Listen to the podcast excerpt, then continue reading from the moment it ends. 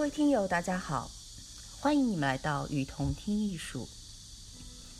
在这里，我们介绍国内外艺术机构、艺术家，分享关于艺术的文章，让你用听的方式，更多的了解艺术。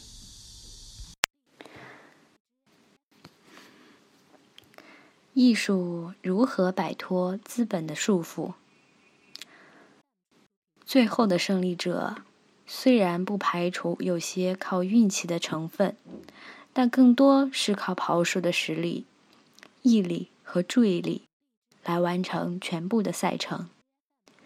艺术与商业的关系一直是人们津津乐道的话题，因为它涉及到艺术生存和发展的持续性，更涉及到艺术家如何能生存、如何生存的更好的问题。因此，如何摆正艺术与商业的关系，成为了让艺术工作者最为头疼的事。当然，有的艺术家处理起这个问题来，显得得心应手，并获益颇丰，既取得了商业上的成功，也助力了其艺术达到了巅峰。但现实情况是。更多的人为此终生纠结，却无法处理好这两者的关系。按一般经验来看，从事艺术工作，大多数人是从业余走向职业化的。在其业余阶段，大多数人都有工作，基本生存是没有问题的，只有物质生活水准高低之分。当一个艺术工作者考虑从业余转向职业化时，或当其艺术作品还未能赢得商业眼光关注前，生存往往成为其首要问题。如何处理好这个问题，也成为了艺术工作者的棘手问题。对此，中外艺术者、艺术工作者各出奇招。很多年前，当北京圆明园成为艺术工作者聚集地，初时并不太引人注目。但随着其影响力的增加，艺术品逐渐获得商业上的成功，商业资本与艺术之间的矛盾开始受到了人们的关注，也引发媒体的关注和报道。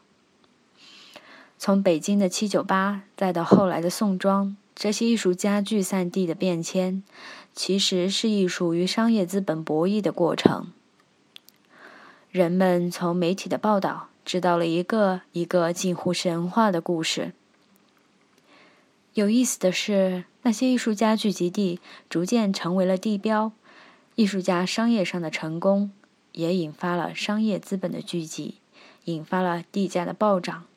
最后成为赶走大批未成功艺术艺术家的关键因素。随之而来暴涨的地价、大规模的商业开发、租金的暴涨，大批穷困的艺术家不得不面对租金上涨的后果，不得不再去寻找租金更便宜的地方继续艺术创作。有天，我与朋友去深圳梧桐山下的大望村闲逛。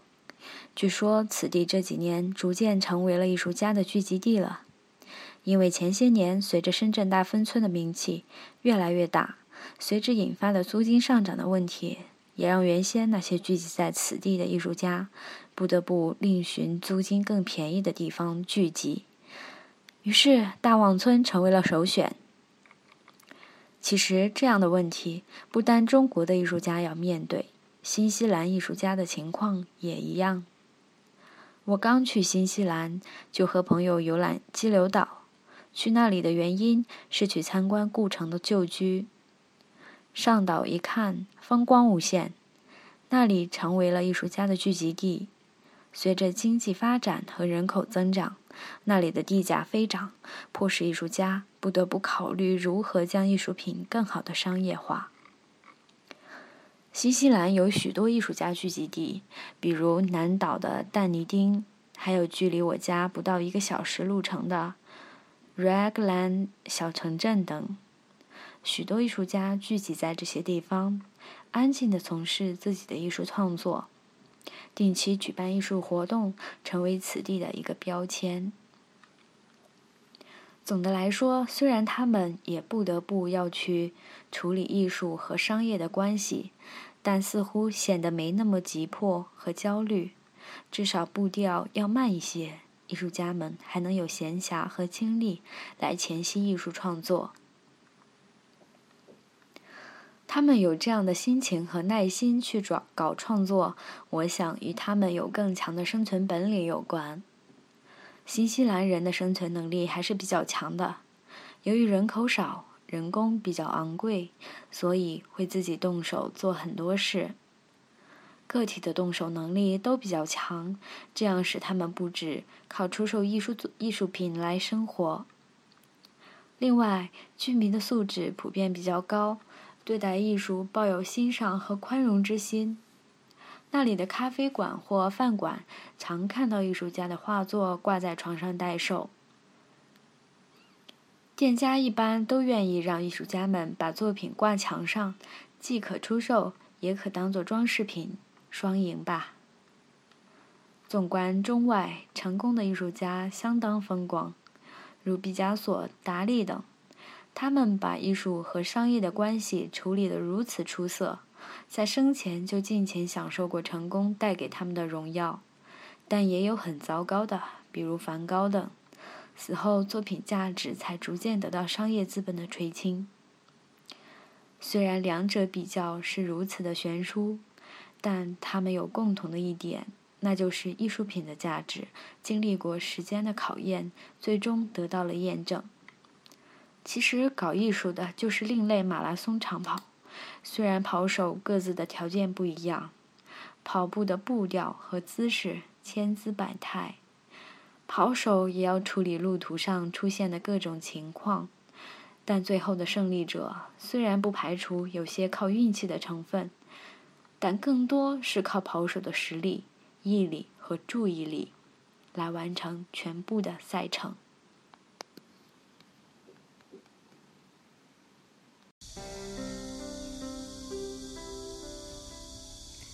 感谢您的收听，欢迎大家多提宝贵意见，并且来我们与同听艺术同名的微信和微博留言哦。